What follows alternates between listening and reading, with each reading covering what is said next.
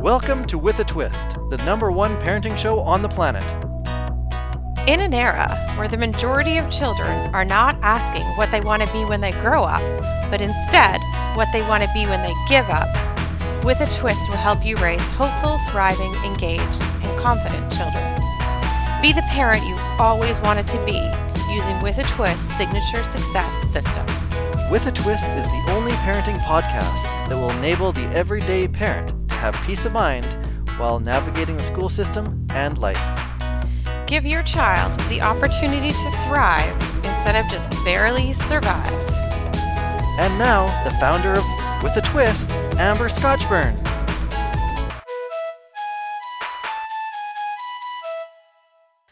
Hi, it's Amber Scotchburn, and are you ready to get twisted?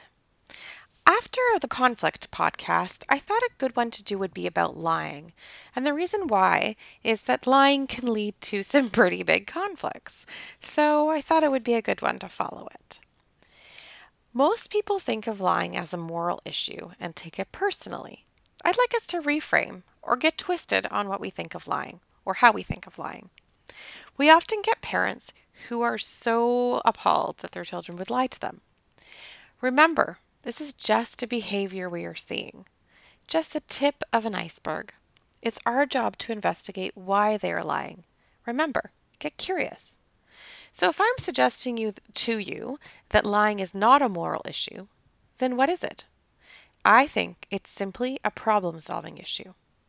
It's a lack of skill. They could be avoiding a consequence.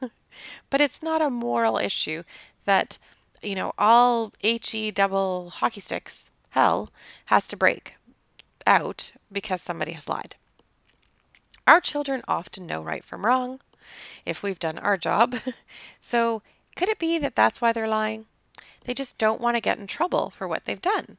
So, their solution is that they lie. What that means is that we just need to teach them a different solution. As a parent, instead of judging or reacting to the lie, which we often do, help them work on their ability to problem solve.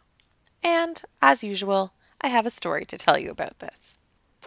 A funny one, I think. I went to pick up my son from a playdate, and when I arrived, the mother said that she didn't realize that he was allergic to anything, but she was glad she he had let her know. Due to these allergies that he was suggesting he had, she made him a totally different dinner than she was serving everybody else. So she made him a grilled cheese for dinner, as opposed to the spinach pasta that she served her family. Well, I was a little speechless because I knew that my son didn't have any food allergies, and I knew that he knew that he didn't have any food allergies.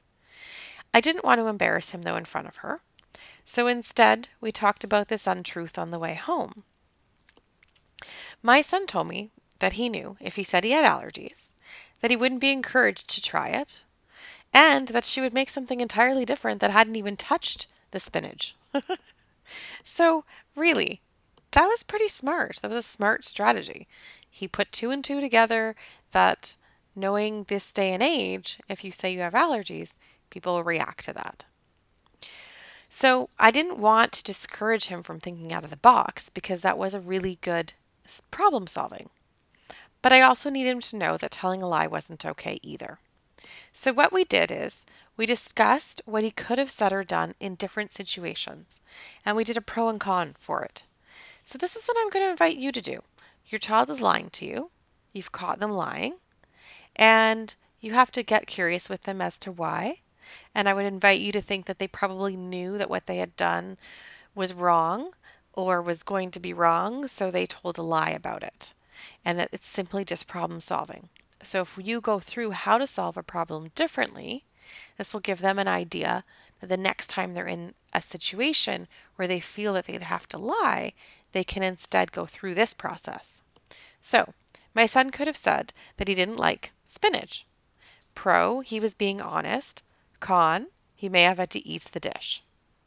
He could have said he wasn't hungry. Pro, he wouldn't have had food that he didn't like, but the con would be that he'd be hungry. He could have said that he decided to go home for dinner. Pro, he wouldn't have had to eat the food he didn't like. Con, maybe he wouldn't be invited there for dinner again. He also could have said that in our house, when we don't like something that's for dinner, it is our responsibility to make something else, and we have to clean that as well, and it has to be something healthy.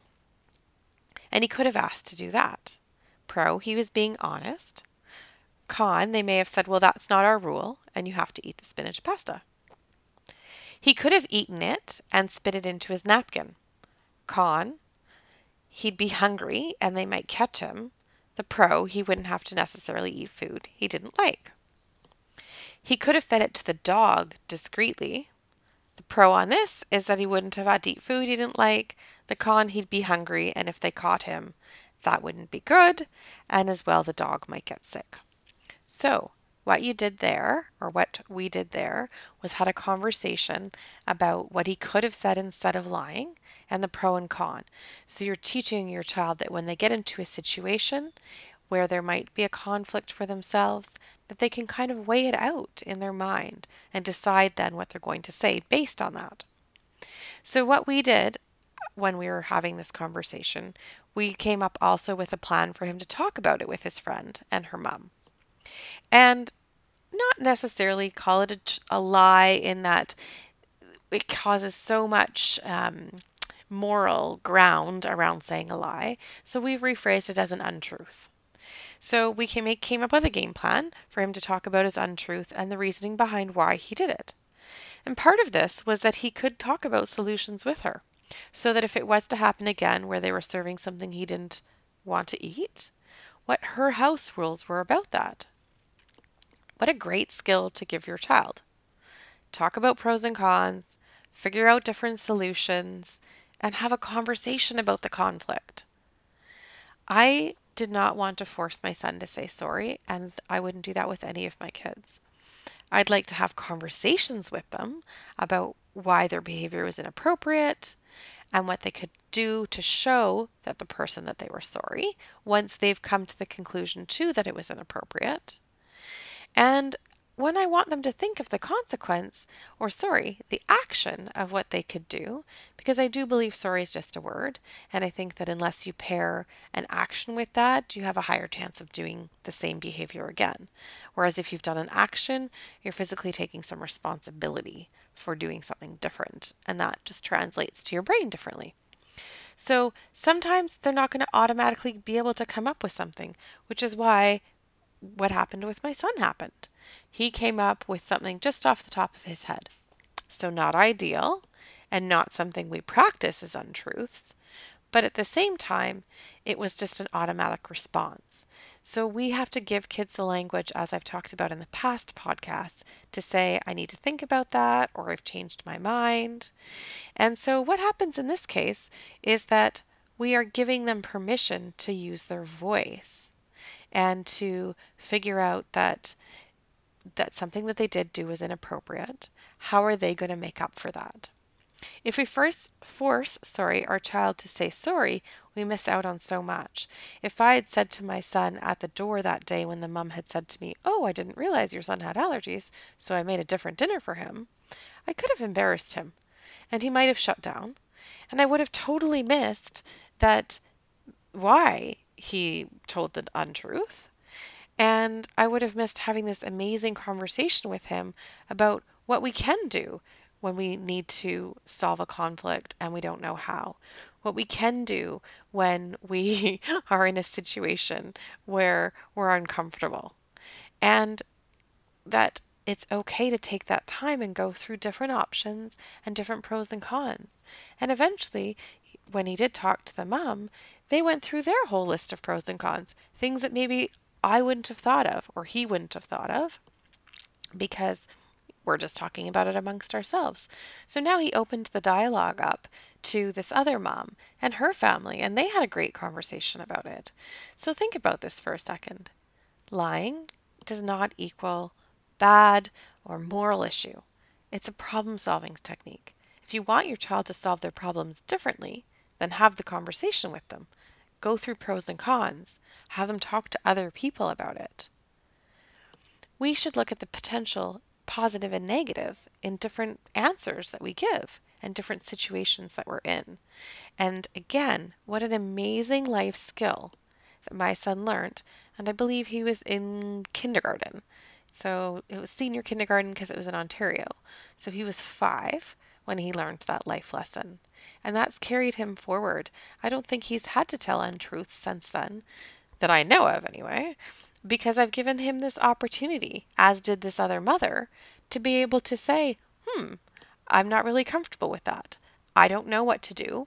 Can you talk to me about it? So, I've just mentioned to you that I don't make my children say sorry.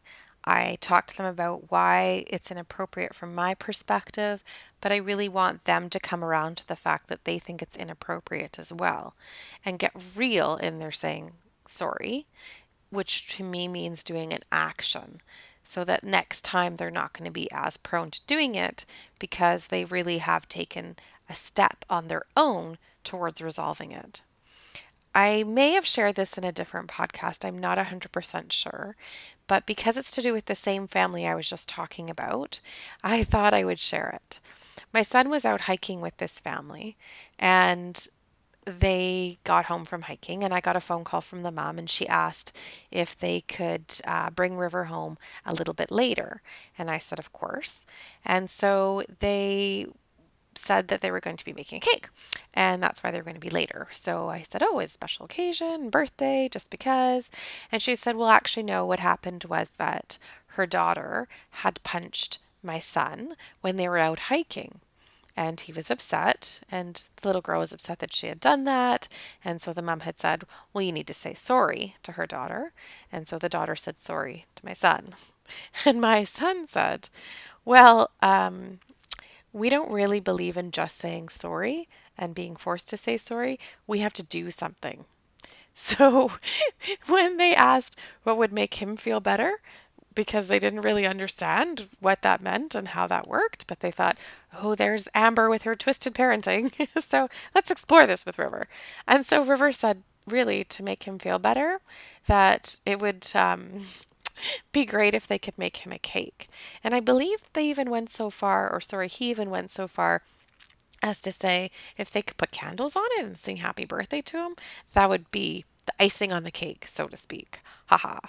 So, can you imagine if we all went into adulthood thinking that we could just make a cake for somebody, put some candles in it, sing them a nice song, and that would resolve the conflict. And that would take away whatever pain we had caused. So I thought I'd share that with you because it was with the same family that River had told uh, them that he had the allergies that this also went through with them. So I thought that was pretty cute. And of course, I think my kids are cute, so I'm going to share kid stories. But hopefully, you got something out of that. Thank you so much for listening.